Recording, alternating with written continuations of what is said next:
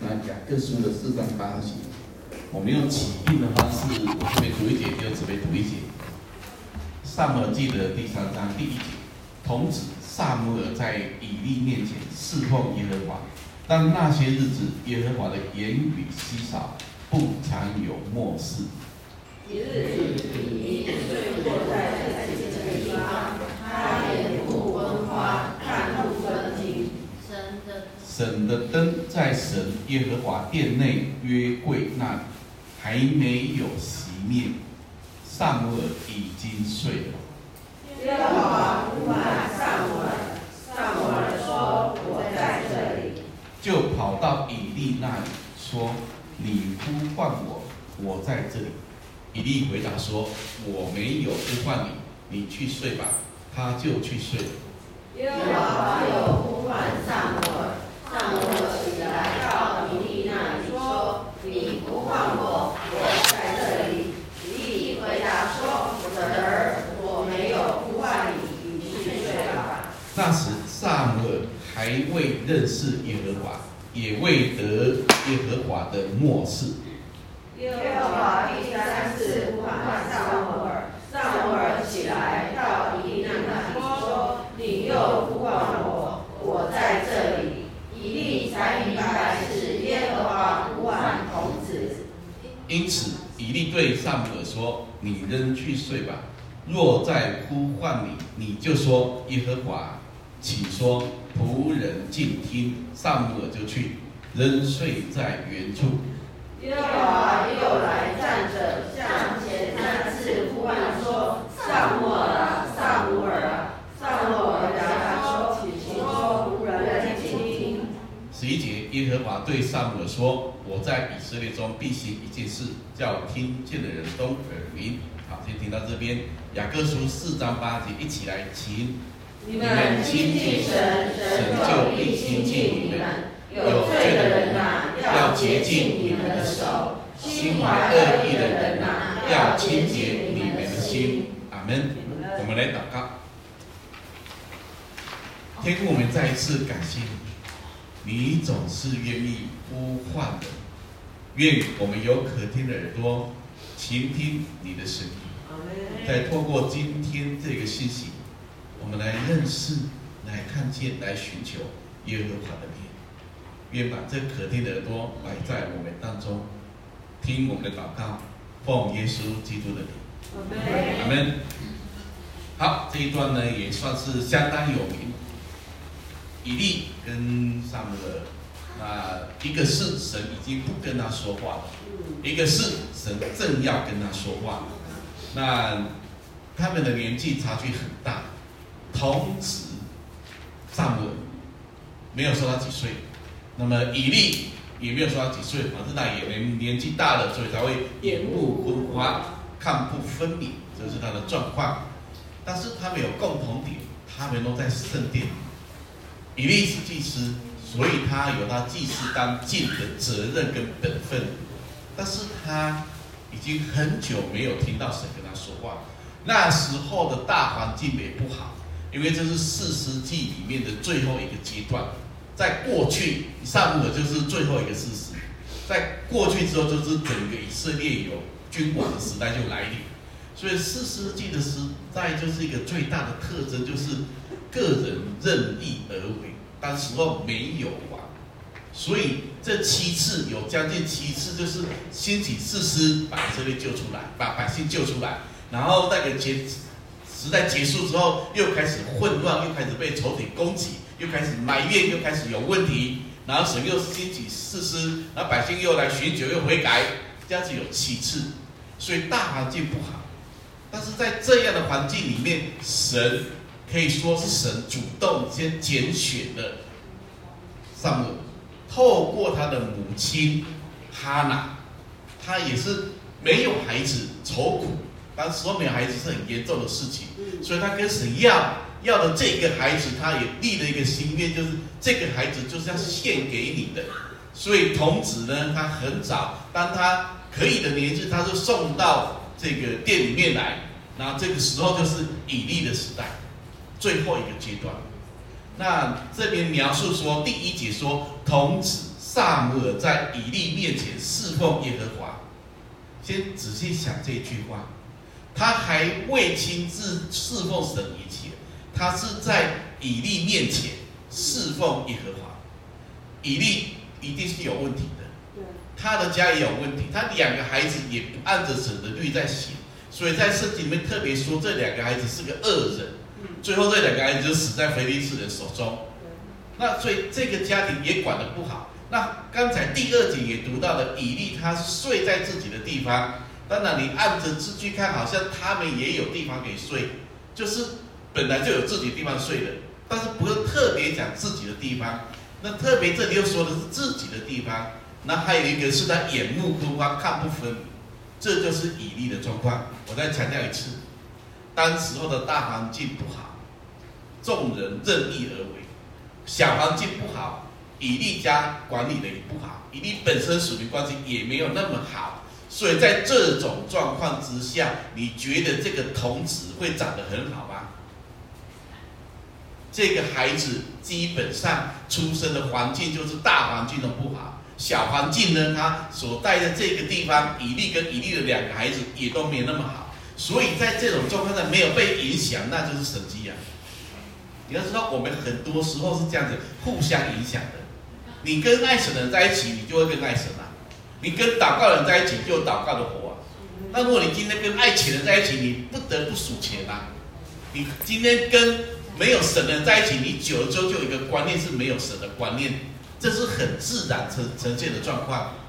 所以你看，昨天就有一个年轻人问一个问题，他说：“我们觉为什么我们就就听听到而已？外面很多信息也不错啊。”比如说，现在网络上那么多，有一些什么大人学呀、啊，有一些什么易公子啊，在讲一些中国文学的，然后里面很多典故啊。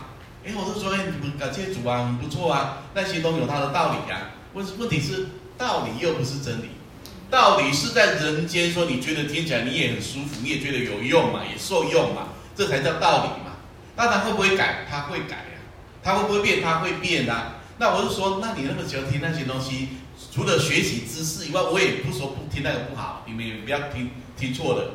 那我想说，你为什么会被那一些声音吸引呢？一定是你也想要。如果你不想要，你怎么会被那吸引呢？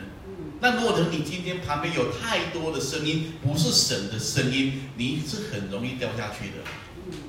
这个东西是很厉害的，所以这里面是讲的那个时候的状况是什么呢？那一些日子。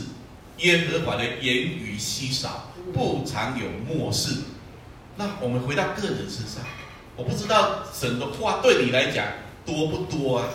你有没有常常渴慕，然后听见想要呢？基本上，耶和华的言语稀少的原因好几个，其中一个最大的一个是因为人也不需要。你以为你跟我可能是这样子的，我们也习惯了聚会的，然后侍奉的、追求的。可是我要问的是，耶和华的言语多或者少？耶和华言语稀少，对以利来讲，可能他也习惯了，他已经一辈子都在侍奉了，该做的他也做了。可是耶和华的言语稀少，他也无力翻转。这个就是当时候的状况。那对我们来讲呢？神的话对人家多或者少，或者这样问比较白话一点，我们有没有给神说话的条件？我们肯不肯给神说话的时间？阿门。如果我们是不想给神有说话的时间或者条件，我们就不能怪说耶和华的言语稀少。这是像什么呢？如果今天妈妈一直想跟孩子讲一些话，孩子一直把耳朵关起来，一次关起来，两次关起来，那关他的手机，做他的事，妈妈讲到最后也想说讲那么多也没用啊，不如就讲讲少一点。所以你不能怪你爸妈不跟你讲或者不关心你，你要先想，你有没有条件愿意让他关心你，或愿或不愿意让他来跟你说话。所以耶和华言语稀少，它反映了一件事情。当时候的大环境是不要神的，也不要神的言语的。而当时候的以利，他的糊涂，他的眼目昏花，或者他的整个属灵光景也没那么好。所以那一个世代基本上就是带不出什么属灵上面的见证了。那神兴起童子上母，大家再想一下，童子上母，他到底几岁呢？可能五岁、六岁或十几岁，不知道。但是他有一个态度，那个态度是他在以利面前侍奉耶和华。对以利有问题，但是你侍奉的是耶和华。阿门。有时候你会觉得说，好像是嗯，那个谁怎么样，怎样怎么样。我说，如果你是这样子省的。谁怎么样，他不应该是跟你拉扯，他是他不好，也要成就神的好在你身上嘛。甚至有一句话是这么说的：你为你仇敌祝福，为你仇敌祷告，你去传福音的时候，进去人的家里问他的安。那如果他不配得，那也没有关系，他不配得平安就还给你，留到你身上，因为神已经定义要将平安赐给地上的人。阿门。所以，如果这个人不配得，那平安回到你身上就好。如果这个人他有问题，可是你要想，他有问题是不是我的养分呢，还是我的拉扯呢？所以这一句话很宝贵。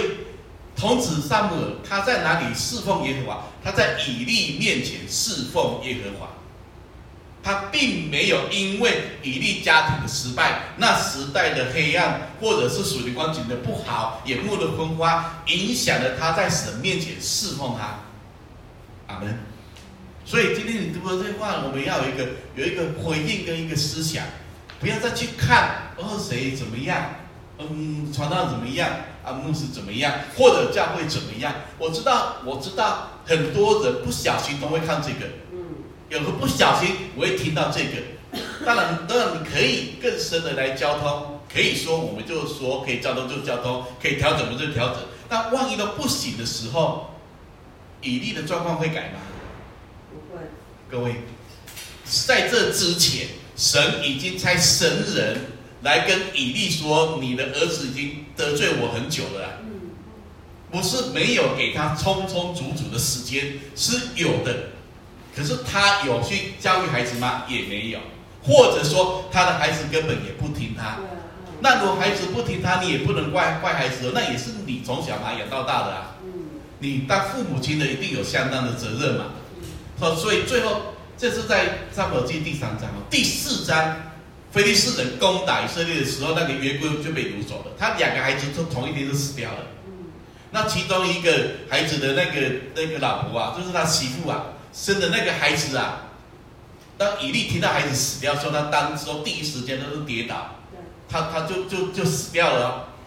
最后那个媳妇也难产死了哦。你看一家三个人口全部死了，剩下那个孩子唯一的孩子生出来，就要给他一个名字叫做以加伯，意思就是说神的荣耀离开这个家。可是我要讲的是神的荣耀离开这个家之前，是人先不要神。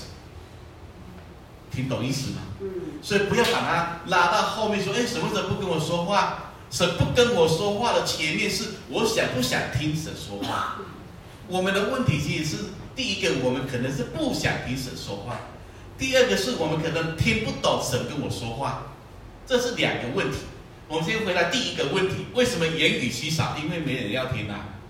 有时候，有时候教会里面是这样子的。如果今天大家对渴慕神的话没有的话，那我们有这个聚会，有这个话语的聚会，可能就会减少。这是相对现在基督徒的文化里面，早期跟现在是差距是太大了。我我一直觉得教会里面很重要的两个属灵的因素啊，祷告跟真理啊，祷告跟查经，而且这个是当时候教会一开始出现时候就有的。三千人信主的那一天，《使徒行传》里面特别说，那一天他们就恒心遵守使徒的教训，那个就是使徒们正在教导弟兄姊妹神的话。然后那一天也彼此波饼交接，有小组的聚会。那一天也有许多人在祈祷。所以那一天教会刚出现的时候，里面有许多很重要的因素：有祷告，有神的话。有彼此的交通，然后有波比分享，这至少是起初使徒行传人刚得救时候的一个开始。但是现在，现在回头来看，当然我不希望大家一直看这个点，那我要希望大家去体会这件事情。我们到底渴慕神的话，有让神来跟我说话吗？没有出现神的大能，是因为我们没有充足的时间让神显出他的大能。阿门。所以，我们回来讲基本的，我有充足的时间给神，一天二十四小时。如果你只有五分钟给神，那我觉得太可惜了。如果你给神十分钟，也太可惜了。我我觉得按着神对百姓们的呼召十分之一，那你应该要二点四个小时还给神，这样会比较好一点。但我又怕大家很律法，觉得这样子怎么样，怎么样，怎么样。但我想要讲的不是这个，我要讲的是说我有没有充充足足的时间跟条件来蒙恩呢？来让神充足的运行他要做的事情。阿门。所以这里言语稀少，不要怪神不说话。先想一想，我让神说话嘛？那么第二节说，以利睡卧在自己的地方，他眼目昏花，看不分明。我们先回到当时候的实际状况是，他也年纪大了，所以他眼目昏花，我想也很正常。你年纪大了就是看不清楚了。但是我们在想更深的哦。圣经不需要把一个人哦，他看不清楚，那年纪大了，然后记在圣经里面不需要，因为每个话都是很练尽的。他特别这么说，就应该是让我们更思考一些问题。所以这个问题要告诉我们，你怎么睡在自己的地方呢？如果你是一个祭司，他是祭司，你应该睡在神指定的地方，不是自己的地方。那这里讲你怎么眼目昏花呢？看不分明呢？有些东西不是你的肉眼的问题。是心眼的问题，有些东西你要看得很清楚。听到一个声音说你里面要先有一个有一个分辨。那听到某些东西的时候，看某些东西要知道神要与不要。有些时候我们都看什么？我们都看我们想要看的，听我们想要听的。所以在新约里面才特别说，为什么许多时候末后的时代有其中一个很特别的现象，就是。就是那个突然跳掉，就是就是那个耳朵发痒啊，然后增添许多的师傅，那耳朵发痒不想听纯正的话，那我不知道大家听不听？你看现在教会，嗯，其实很多信息太多了，网络打开真的太多了，你听也听不完，那你寻求寻求不完。那我知道有很多有知道在在网络上面这样子聚会，那我都觉得说也很可惜。因为你没有跟人在一起，哪来的温度？怎么彼此相爱？第二个，你没有跟人在一起，你所领受的不过是一个知识的。你应该在一起的时候，彼此有一些劝勉，有一些安慰，有一些造就，然后有一些彼此在遵循神的话中带来的困难，彼此的一些一些扶持。但是如果都没有一直听，那时候真的，那你你这样子的话，你生命中怎么可能会突破呢？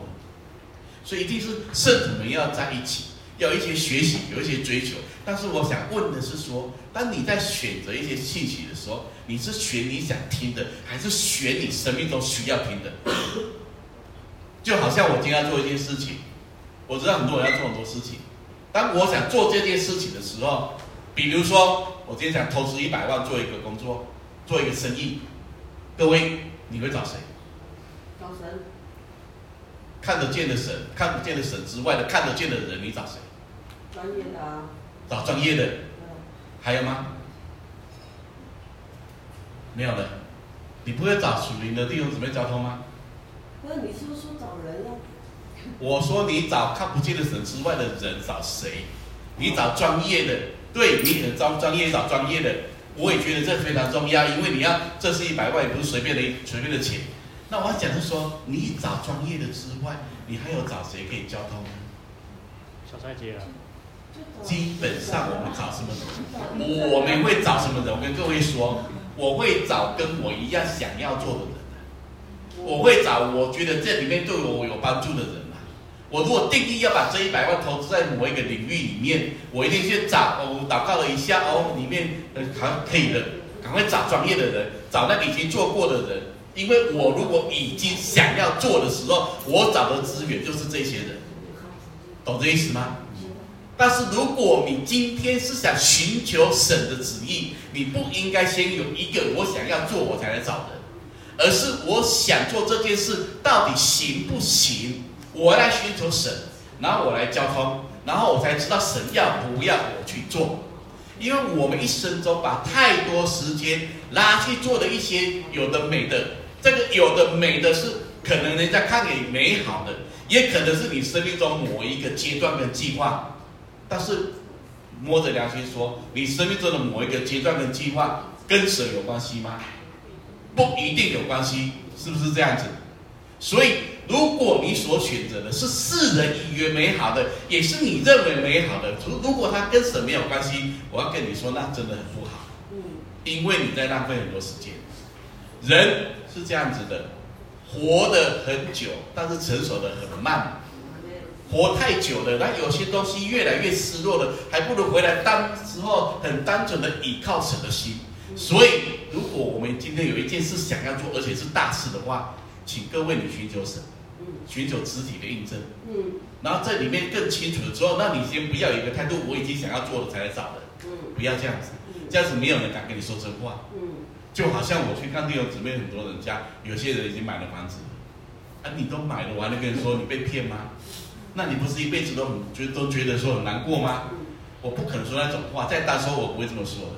我去你家，你买了新房子，我一定是祝福你而已。但是在你买之前，你要不要先寻求呢？适不适合呢？价格多少呢？有经验的人那神的看法呢？懂这意思吗？如果说没有，你只有一个像我要做，我就是要做啊，那我就会说，那只能求神保守你，就只能这样子而已哦。所以弟兄姊妹，我们人生有很多冤枉路，其实不要怪神不看，也不要怪神没有给资源，是要先想看看，你真的想寻求神。不要搞到最后像以利一样，眼目昏花，只住在自己的地方，看重自己的事情，看重自己的一切，这都涵盖在自己的地方。他是一个祭司，他却活在自己的领域当中，难怪他会看不清楚，他会不清楚，甚至神说话的时候，他都还没感觉。哪怕是跟撒母耳说，他应该第一时间就要感觉，应该是在圣殿里面的事哦。我们再看哦，第三节。神的灯在耶和华神殿，神耶和华殿内的约柜那里还没有熄灭，撒母耳已经睡了。我先讲一件事哦，神的灯是不可以灭的。神都灯如果灭的话，那表示是整个以色列国已经快灭完了。圣殿里面的灯是二十四小时不可以灭的，它有祭司轮班在服侍这一点，它有一个点，时间到就去转换。橙色笔换下来，灯具换下来，将它继续烧，所以灯是不会灭的。但是灯不会灭的状况，这里还特别说，哦，在约柜那里，灯灯还没有灭。这表达听起来好像有一点让我们觉得灯会灭，其实灯不会灭。但是在表达另外一个意思是说，这个时间点是要有祭司来换的。第二个是这个油快要没的时候，一定要补上去的。那也就是说，这个转换的这个中间，可能就是人最不能。不能够警醒的时间呐、啊，但这时候灯没有灭，然后耶和华已经跟撒母耳已经睡了。那那我讲一个问题啊，我们的心有没有迟钝呢？我们里面的光有没有一直明亮呢？如果你里面的灯一熄灭的话，我可以说你很多东西是看不清楚的。里面要先有一个通天的宝座，通天的梯子。跟神之间是以马内利，那是二十四小时的概念。你只有这一种态度跟这样子的信念，你才能够面对今天所有环境上面的冲击跟挑战。因为我们的对头二十四小时，撒旦最专业的、最忠心的、最厉害的、最不规则的，他二十四小时在控告弟兄姊妹。所以你想看看啊，这是什么概念啊？这是当你信心软弱下去的时候。其实你的心中已经有一个撒旦控告你的东西进来，你不知道的。就好像当时候撒旦跟夏娃说：“可以吃啊，你又不一定会死，可以吃啊。”那为什么他他会听了这个声音？因为神的话在亚当跟夏娃里面已经失落了，因为它里面的灯快灭了。所以撒旦可以趁你最软弱的时候来给你见缝插针，所以灯不可以灭。那你是再看看这边，这个灯在耶和华殿内约柜那里，然后灯没有灭的状况下，撒母耳已经睡了，他很安然，他很想，他是一个童子而已。第四节说，就在这样的状况下，耶和华呼唤撒母耳，撒母耳说：“我在这里。”这里记录是三次哦，我们把它先再读一次好了，我来读哈，就跑到他听完之后，就跑到以利那里。说：“你呼唤我。”然后我在这里，以利回答说：“我没有呼唤你，你去睡吧。”他就去睡了。哦，他跟以利是分开睡的。那第六节，耶和华又呼唤撒母耳，这是第二次。那撒母耳起来到以利那里说：“你呼唤我，我在这里。”以利回答说：“我儿，我的我没有呼唤你，你去睡吧。”这是第二次，第三次。哦，第这第二次的后面又讲了一句话：那时撒母耳还未认识耶和华，也未得耶和华的默示，他对主的认识还不清楚。那么第八节说，耶和华第三次呼唤撒母耳，撒母耳起来到以利那里说：“你又呼唤我，我在这里。”以利才明白这是耶和华呼唤童子。先仔细看第八节这个表达，以利才明白。那。这个第一个问题是，这是圣殿，圣殿有任何一个声音出来的话，其实对四过的人他应该要敏锐的，就好像撒加利亚一样，我们上次的这主日交通过的，你你你在圣殿中看见天使在显现跟你说话，你怎么会你怎么会不信呢？圣殿我再强调一下，圣殿不可能会撒旦进来这边讲话的，所以在圣殿这些。声音进来的同时，都告诉我们，一定是神有默示、有意向，或有说话，有这些想让人明白的事情。那这个是神讲了三次，童子撒母耳他不清楚，这是合理的，因为第七节说他那时候还对神不认识啊。他，但是我先讲另外一件事哦，他对神虽然不认识，也没有得到神的默示，可是他已经在以利面前侍奉耶和华。这个前提很重要，他已经有一段很长的年日一直在对的地方持守住哦。阿门。这就像什么呢？我们可能有一段时间都一直在聚会，可是并没有太多感觉。我也许也一起敬拜，可是我里面并没并没有那么有响亮。可是有一天，就在你很有规律的时候，你持守住对的路，到那一个时间点，神进来了，有些东西做改变了。阿门。所以并没有说，哦，今天我没听见神的声音，我今天敬拜没那么感动，今天跟这样子的交通没有那么炽热，我就不要了。没有，他是持守住的哦。所以神到时间到了就进来找撒母耳的。好，再回到另外一个问题，那为什么神跟撒母耳说不跟以利说？你们觉得呢？为什么不跟以利说？啊，不是两个人都在圣殿吗？为什么不跟以利说？你老眼昏花了。听无？细节，他说我放弃他了，不跟你说。我我是觉得这样子哦，这里这里面这里面有一个很重要的一重要的东西。以利如果说今天他不在圣殿里，我都觉得那没什么问题。你不在圣殿里，神不跟你说，那很正常，因为神说话的第一时间，第一次就是在圣殿里跟人说话。但是你也在圣殿里呀、啊。你还在服侍啊？现在换成热饼、点灯、烧香的工作都还是以利在做啊。他撒母还是很这么小，他也不能做啊。可是你正在做属灵的事，可是属灵的神不跟你说话，那不就是今天很多基督徒的情况吗？是。我我要表达的，大家有没有听懂？我在做很多神的事情，可是我并不感受到神嘛。我在做许多属灵的事情，可是我里面并没有属灵的神进来引导这一切啊。这就是以利的状况啊，所以我们千万也不要第二个误解说，好像我今天我都有来聚会了啊，我有读圣经了啊，我有参加服饰了啊，所以怎么样怎么样没有，不是这样哦。这是以利他的昏花的，绝对不是因为他外面有没有做事情哦，而是他的里面已经失落，已经掉下去了。这是以利的状况，所以神不跟他说话，一方面是神给他很充足的时间，可是他并没有回转。所以他不愿意，他也没有提供条件让神说话。那但是现在是在圣殿里面，你看看他的反应，是他第三次，第三次他才醒过来说：“啊，他可能是神跟你说话。如果神在跟你说的时候，你就怎么回应他？”以利有没有帮助上文？有，有没有？有。有。所以不要误会说以利这么文化就不能帮助我，也不要觉得以利这状况我就不不能得到救哦。基本上，以利他这个刚开始一开始讲的，就是撒母耳在以利面前侍奉耶和华。虽然以利他自己本身家庭状况都没那么好，可是他仍旧还是可以帮助撒母耳。要不然想看看撒母耳之后听见神的声音，他到底要找谁？他又不认识神，当然来找以利呀。那我觉得神跟撒母耳讲，再透过撒母耳来告诉以利，其实是要告诉以利一件事情。现在我跟孩子讲，不跟你讲，那你也要想看看我为什么不跟你讲。听懂吗？比如说我跟跟可能某个青少年，哎，你你我跟你讲，你去跟你妈讲。那你可能会跳说，哎，不是不直接跟我妈讲，我是说我可能跟你妈不方便讲，所以透过你讲会比较好。听懂意思吗？我不知道大家能不能体会了哈。就是说神不直接跟以利讲，可是神跟撒母耳讲。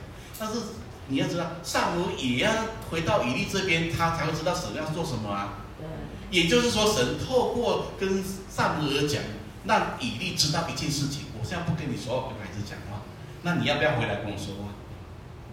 听懂吗？嗯。希望大家听懂哈。最近表达也没那么表达那么清楚。好，那不管怎么样，这边说以利才明白，那我就想另另另外一面，以利才明白，那表示说还好，这个时候他有一点明白。有时候你讲好几次，他也不明白。至少以利这个时候他才明白的是耶和华呼唤童子，那他立刻有一个对的回应，他怎么回应呢？第九节，因此以利对撒母耳说：“你们去，你你仍去睡吧。若再呼唤你，你就说耶和华，请说仆人静听。”撒母耳就去仍睡在原处。那我问你一个问题：这是神前面三次呼唤撒母耳。神在呼唤撒母耳，撒母耳那个时候就已经第一时间就回我在这里哦。嗯。啊，神为什么神不再跟他讲？就好像神找摩西是是直接跟他讲的啊，我我就是你祖先的神啊，我就是我就是那个自由拥有的神啊，他直接介绍他自己。那为什么神不跟撒母耳讲清楚一点呢？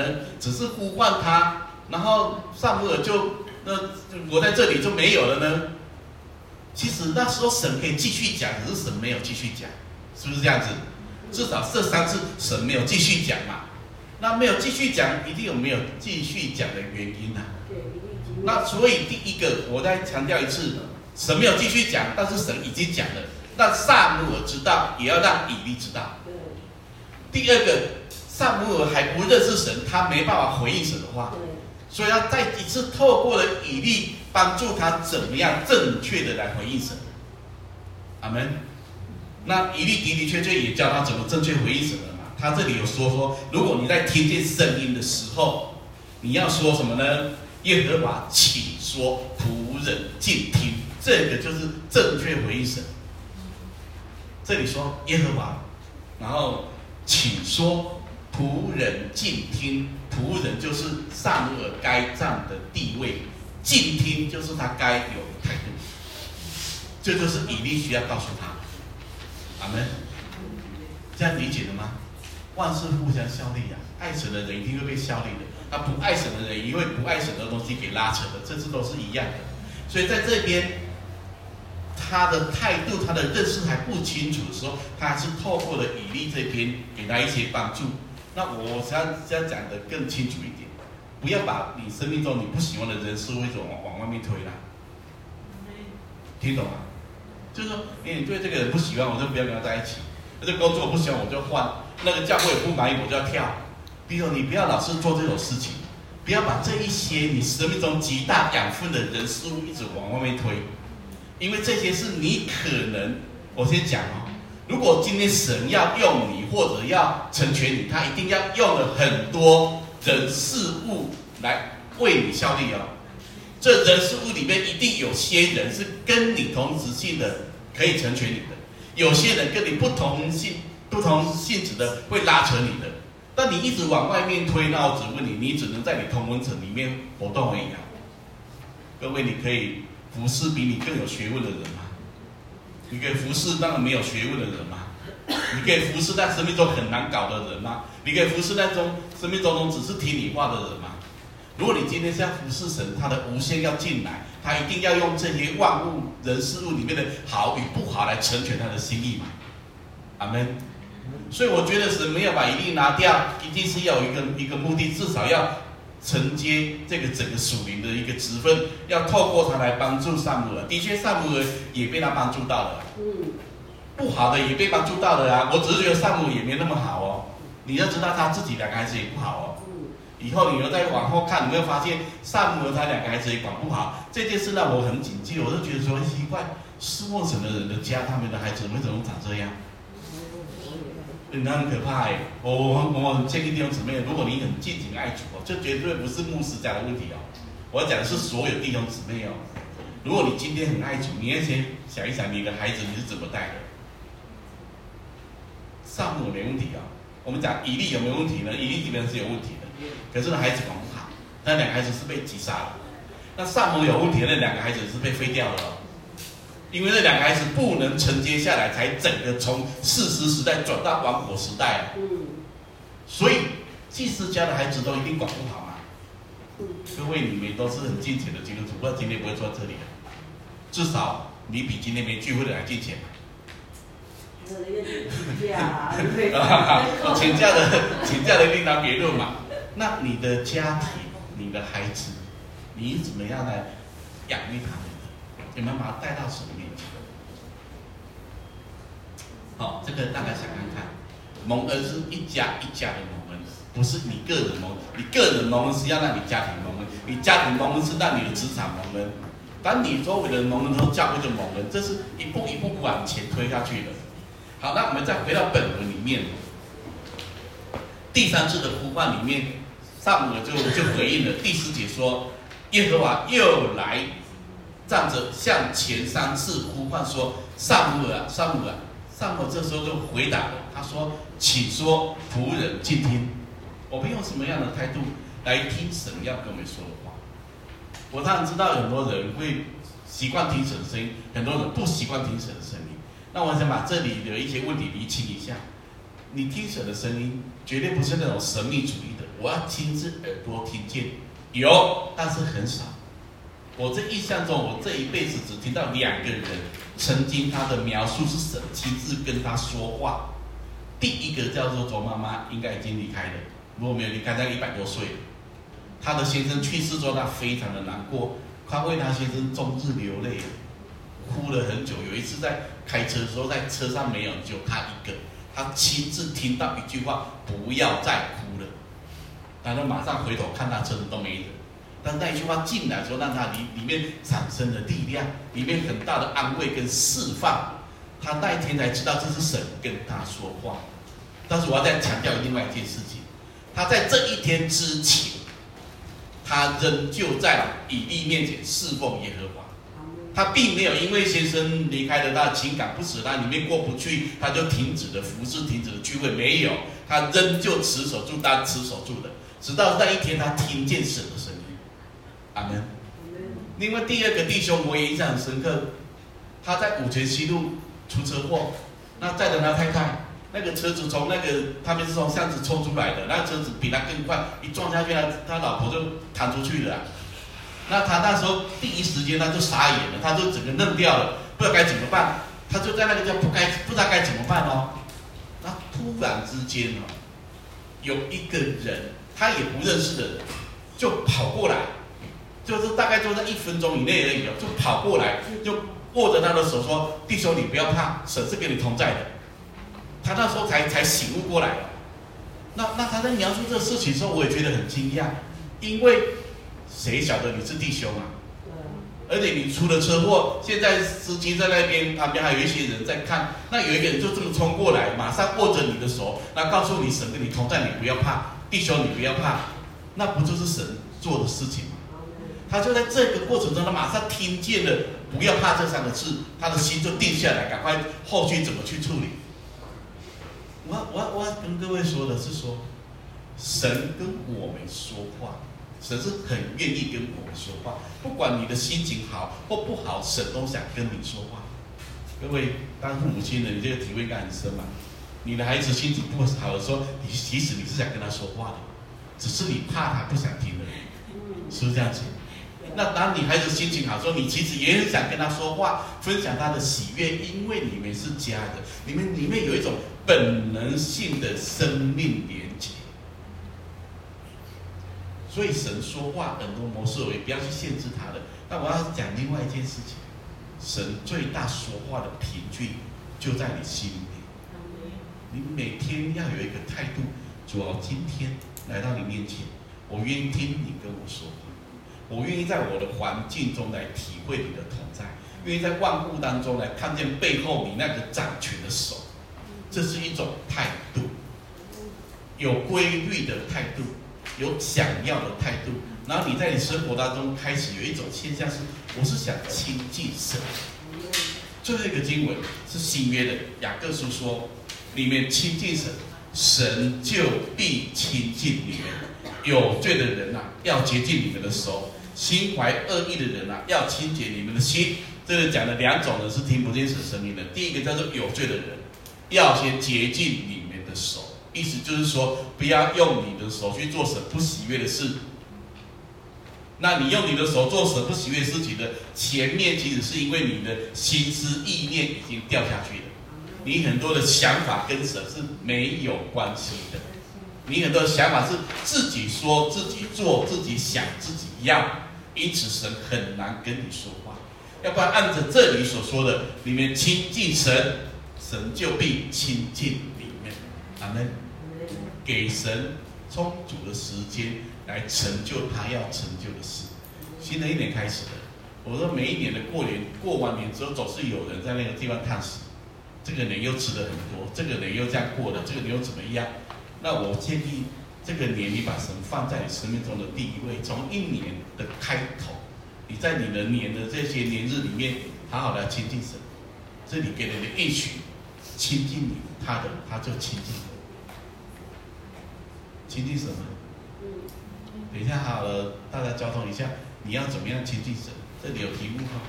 今年你要怎么亲近神？有规律的，有计划的，好好的执行，好好的持守住当持守的。最后再强调一次，以利他总是没那么好，可是神还是用他到最后，至少用他成全了撒母耳。撒母耳还很年幼，他需要以利，他还是在圣殿中要熟悉有关圣殿中的一一切的事情。他在以利的面前侍奉耶和华，然后不要让自己搞到自己变成了老眼昏花，常有以利那个撒母耳那种童子的心，一颗单纯的。渴慕的、清洁的、跟神想要亲近的心，我们来祷告。天父，我们再一次感谢你，透过这段话来呼召我们进内室享受，进内室寻求，有规律的来亲近你，有规律在属灵上面有工程、有建造、有摆上、有追求。因为我们一生的年日，像大卫的心。总是渴望住在耶和华的殿中，总是渴望随时可以亲近你，回到回到你的怀抱里，与你同在是多么的美好。我们也深信你是呼唤的神，你总是在呼召，总是愿意跟人同在。你透过今天的信息，再一次呼召我们回到你的面前，听我们的祷告，奉耶稣基督的名，阿门。好，我们两个题目，一个。